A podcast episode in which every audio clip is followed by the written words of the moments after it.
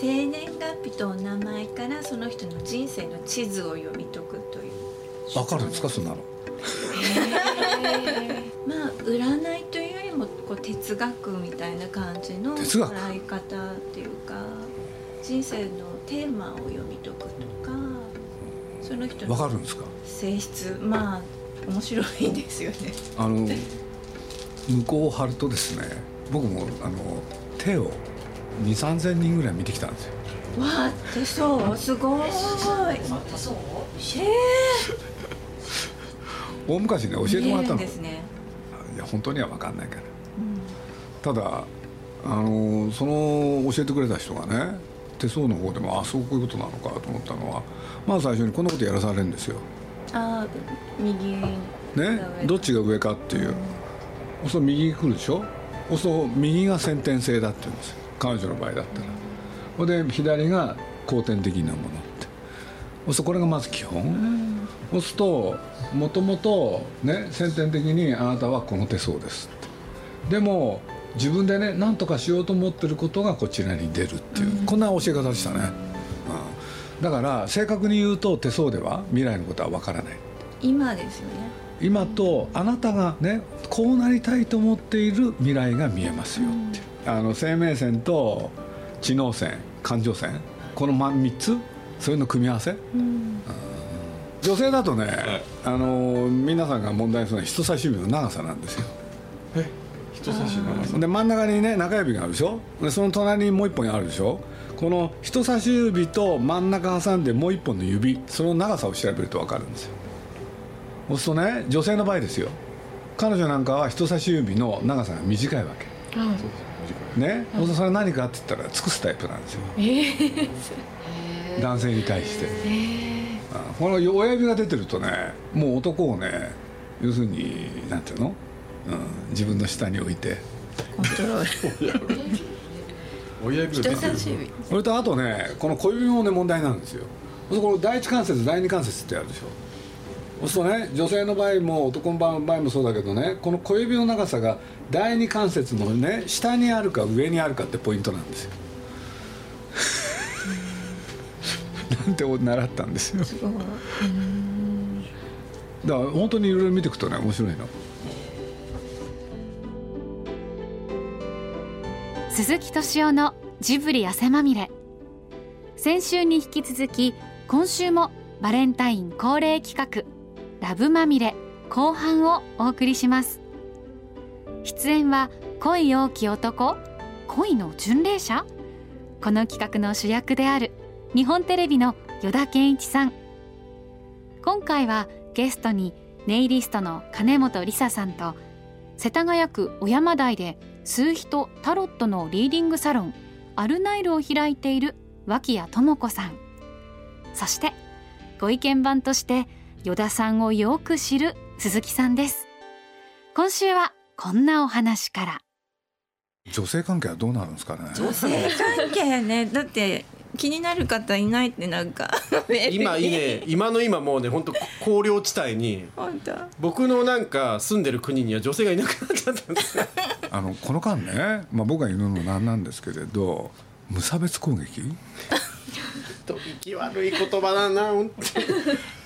まあ、割と移り気なところはあると思うので、秋っぽいんですよ、うん、だから新しい刺激を求めるために、うんまあ、次々っていうところはもしかするとあるかなっていう。そうそうそうそう、もしかじゃないんですよ。それだよね。いやいや、まああのすごい昔はですよ。今は今今だ高齢地帯です。去年まあそれなんか支えて、去年っていうかそのずっとそのそういう僕でも見捨てないでいたかいてくださった方がいたんですけど、もういい加減もうあの完全に別れたの。もう愛想つかされましたから。でも今まで何回も愛想つかされたじゃん。いや本物が来たんですよ。だからもう彼女が割と本当にないので、あの自分のなんかこう解消なさがいよいよ露呈したなっていう。恋愛に関してはすごく甘えん坊なところがあるので、よしよししてほしいんだと思うんだけど、女性に。あ、そう。まあ、あ、そうなんだ。どちらかというとそうでしょうね。そうなんだ。もうすげえ今気持ち悪い汗が出てきてますけど。何よしよししてほしいんだこれ。占いとして占いというかね、これ見ていただく声としてはめちゃくちゃ合ってるんですけど、人前でやるやつじゃねえよこれ。あのね、あのね、よらっちの場合ね、多分ね、国のお母さんがこのラジオ聞くんですよ。であるあるマザコンなだからある時にもね、えー、お母さんが聞いてね、ラジオ聞いたよと、お前も元気そうでよかったね。こんな親不幸な番組ないんじゃないですか。結婚はどうなるんですかね。結婚するんですか。するんですかって聞き方もどうなんですけどね。どうでしょうかね。自分次第だと思うんだけど、相手とのやっぱりハーモニーっていうか。僕諦めちゃんとね、なんとかなると思ってたんですよ。でもそれもね、そうならなかったし。なんかちょっとその恋愛が深刻になっちゃって嫌になっちゃったんじゃないですか、依田さんが。面倒くさくなったんでしょうね。うん、多分そう。重くなると暗いのが嫌いって言って排除するところがあるので。はい、うわ怖い。確かにこれあのついこの間までの話に限らず、僕そのねあのよく言ってるんですけど、怒る人苦手なんですよ。でもだからタイプはって言われて怒らない人っていうと、もうそれ聞いた時点で女性って怒ってるじゃないですか。はもうもうもう細川さんなんかもう何言ってんのっておめえ何言ってんのって顔ねするじゃないですか。だからもうその時点で多分、まあ、間違ってんですよね。深刻なのとか重いのがすごく嫌なんですよね。ほっとしたいって気持ちが強い。それってみんなそうじゃないですか。まあもちろんね、そういうところあるけど、そういうところが特に強い。強いんですよね。うん、僕のお相手が細川さんみたいな方だと、もうなんかもう朝から晩まで怒られてんだろうと何起きてんだお前とか何寝てんだとか、もう何食べてんだとか全部言われるんじゃないかなってでもよだっちってきつい女性が好きなんでしょ。まあ一方でその側面もあるから、また人間っていうのは難しいんですけど、だから自分のメンタルがいい時にだと強い女性のが面白かったりするんですよね。うん、刺激的ですよね。そうなんですよ。だけど自分がちょっとこう仕事大変だったりって時にはすごいそういう人が苦手になっちゃうんですよ、急に。そうすると何人か一緒にいないといけないか、同時に付き合ってないといけないってことは。いやだから常にそうやってやってきたんですよ。ね、結婚できないですよね。二股三股。昔は。二股三股四股五股。違うな、違うんだけどな。慰めてくれるような彼女とか。そんなのだってまかり通ら日本ですよここ。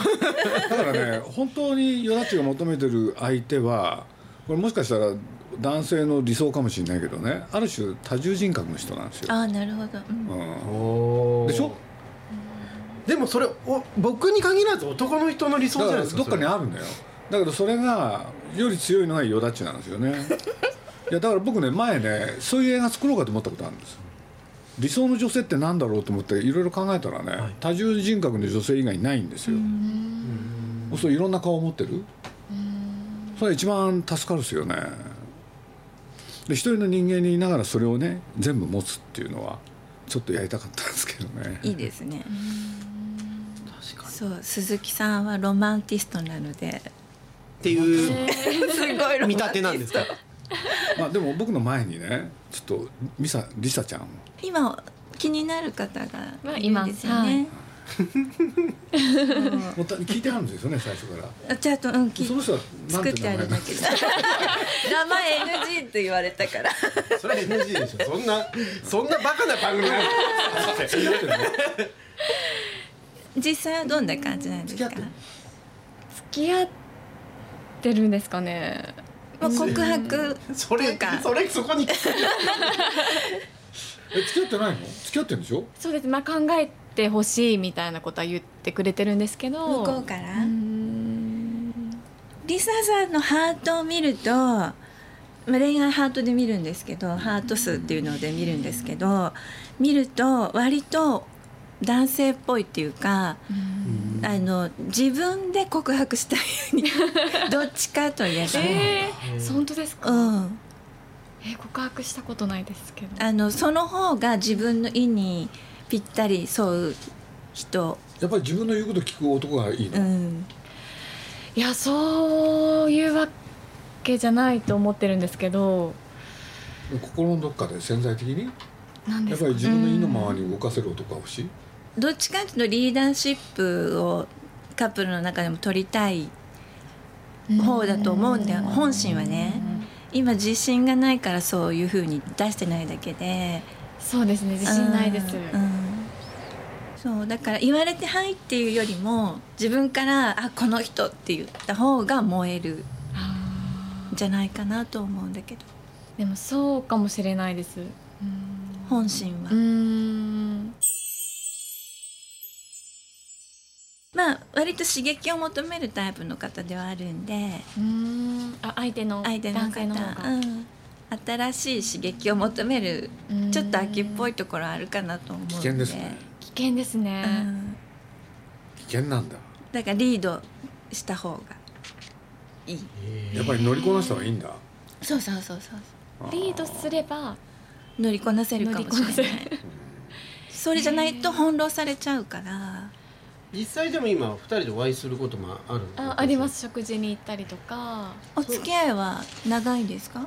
えっと、出会ったのはよねんぐらい前なんですけど、うん、最近、まあ、再会というか、うん、去年の、ま、じゅうがつぐらいですかねに、まあ、再会して、それからは去年のじゅうがつ。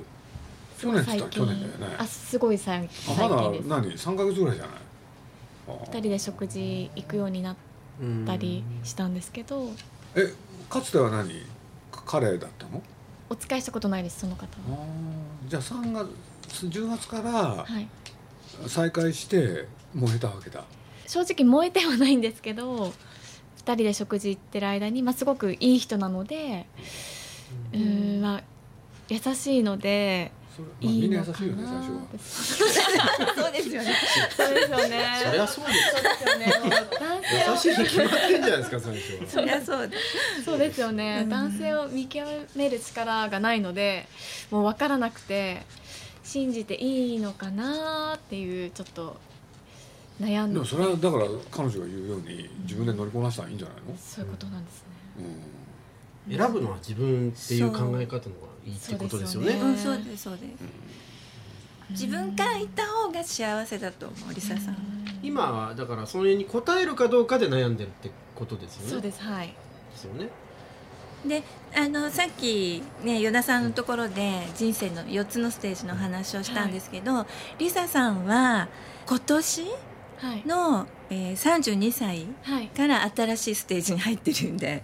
新しいステージ、うん、あ、だいにステージ、うん、ふたつめのステージに入ってるので、やっぱり前のやり方が通用しないっていうのはそうだから、今までもし、えー、自信がなくてすごく依存的なところが幼少期からあるみたいなんですけど、そこを断ち切って自立していかないと本当の自分が出てこないから、うん、言われて優しそうだからって言っても恋愛は面白くないと思う。 うーん、やっぱり自分からなんか、あこの人いいなと思う人に行った方が、まあ、確かに燃えますよね。会うの楽しみだなとか、連絡来た時なんか、まあ、ドキドキしたり嬉しかったりとかっていうのはあるんですけど、うんうん、自分から仕掛けないんですか、今まで。だ今の人はあんまりそれがないってことだよね。そうね。ここが動かないんじゃね、面白くないですよね。ハートが動かないんじゃ。え、いいなと思う人がいるのに待ってるんですか？いや、女はそうしなきゃいけないと思ってんのよ。あ、そうなんですか。そう。えー、それ間違ってんだよね。結構お母さんの顔色伺ったりしない？意見とか、お母さんどう思うかなとか。お母さんの意見聞きます、すごい。うん、そうじゃないから本当は。自分で決める。探偵ですか？お母さんの意見すごい聞きます。自分で決めないとここが動かない、ハートが動かないから。うん、多分、ね、お母さんの意見聞く人いる。いる。うん、すっごい聞きます、お母さんの意見。いるいるいる、もう本当に。例えばなんだろう、自分が好きになった人、お母さんがどう思うんだろうってシミュレーションしたりとかっていう人っているんですよ、結構。で、自分はまあよくわかんないけど、お母さんがいいって言ってるからとか、自分がすごいいいと思っても、なんかお母さんあんまり響かなかったとかだと、それで簡単になんかあのなしになっちゃったりするんですよね。え、そんなそんなことでって言い方あれですけど、あ、それなんだっていう。なんかお母さんの言うことはなんか正しいみたいなどっかで思ってるかもしれない。子供の頃からお母さんの顔色すごく伺っていたので、そうするとお母さんがどう思うかっていうところに恋愛とリンクしちゃうと自分の意思じゃないじゃないですか。あ、なんかお母さん気に入りそうとか、あ、そうですね、紹介したらいい感じかなとか、そうですね、うん、そういう基準だとすごいですね。そうかもしれないです、うん、あのハートがねいちっていう数字なんですけど、はい、やっぱり先頭に立つ数だから自分で取りに行きたいすごいパワフルな数なんですよ。じゅうのうちいっこしか心がないと思ったいちからきゅうまでのエネルギーの中でいちっていうハート数を持ってるので、そうするといちって男性の数なんですよ。始まりの数で行動的に何かを取りに行くで、始まりの数なんで起爆力があるからものすごくエネルギッシュ、生命力強いんだよね、うん、そうそうそう、小指が長いんですよお、だからその本質にまだ今お母さんに、うん、あのすごく空気を、お母さんの気分を読んでた空気を引きずってるから、それをバシッと断ち切らないと本当の恋愛ができない。うーん、そうなんですね。今まで何回も恋愛してるの？一応してるつもりなんですけどでもね、あのその人たちとうまくいってないっていうのは、はい、多分自分が満足しなかったんだと思う。うーん、いつもあの最後は振る方ですか、振られる方ですか？どっちもあります。振られたり 振, ら振ったりとか。振る時はなんで嫌になっちゃうんですか？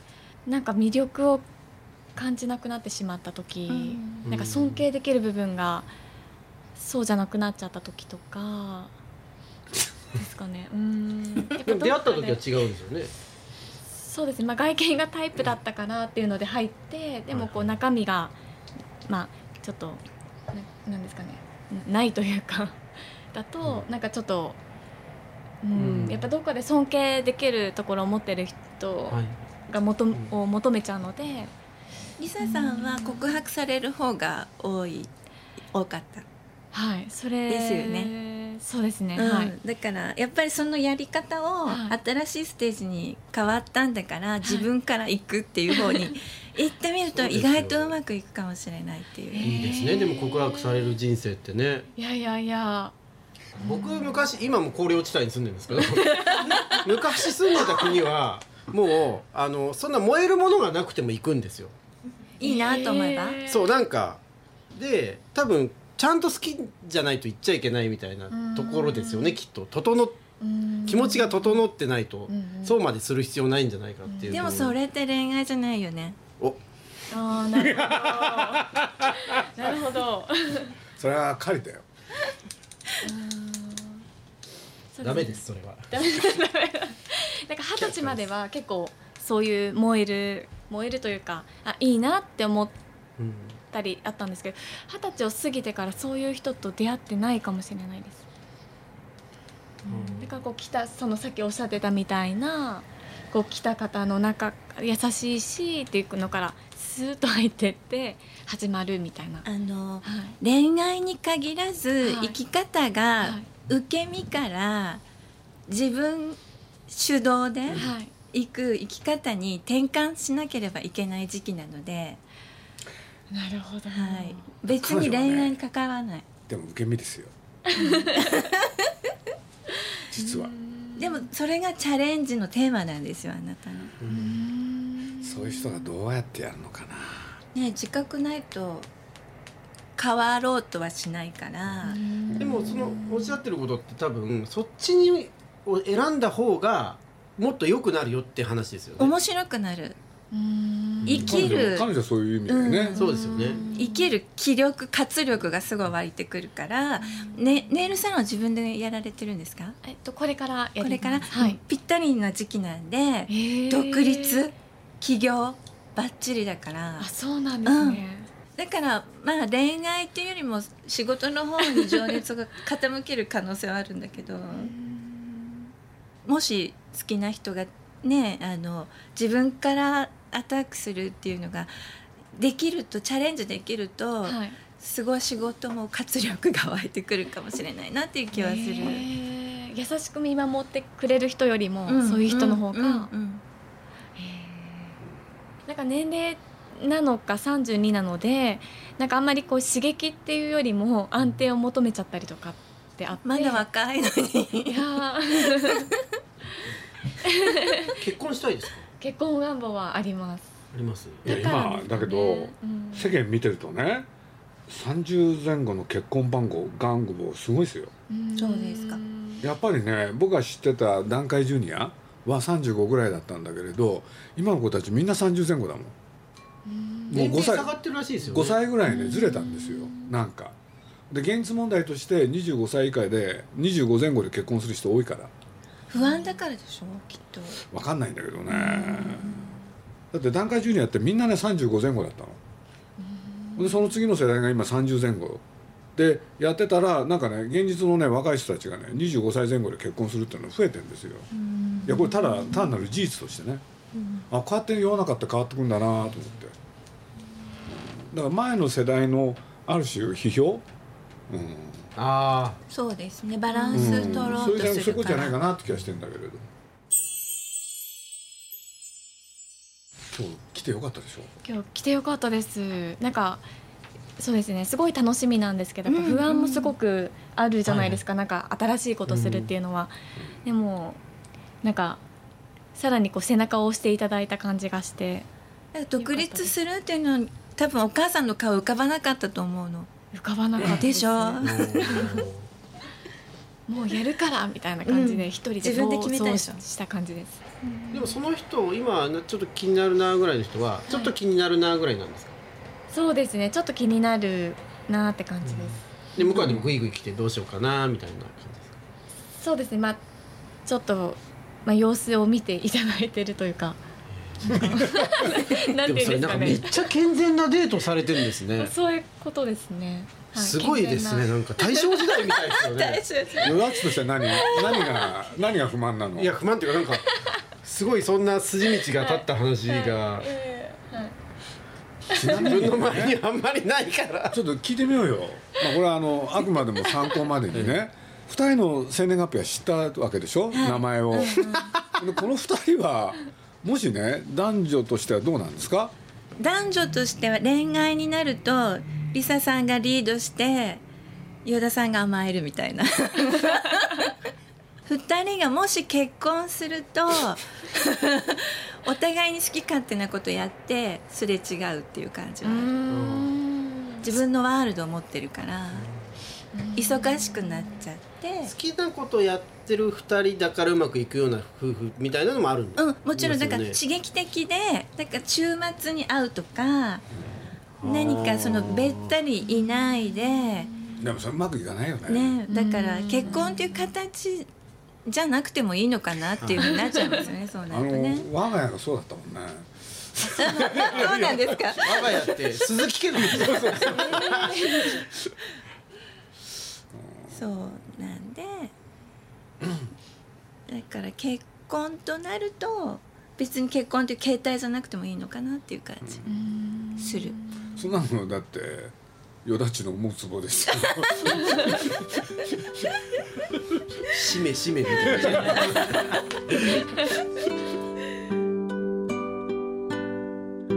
に週にわたってお送りしてきたバレンタイン恒例企画ラブまみれ、いかがだったでしょうか？番組でネイリストの金本理沙さんと依田さんを占ってきた脇谷智子さんの数秘に興味がある方はアメブロさんじゅうさんの扉をご覧ください。またネイリストの金本さんはさんがつついたちに表参道でシャルールネイルサロンをオープンする予定だそうです。さて番組では過去の放送を番組ホームページのポッドキャストで聞くことができます。聞き逃した方はぜひそちらで。鈴木敏夫のジブリ汗まみれ、来週もお楽しみに。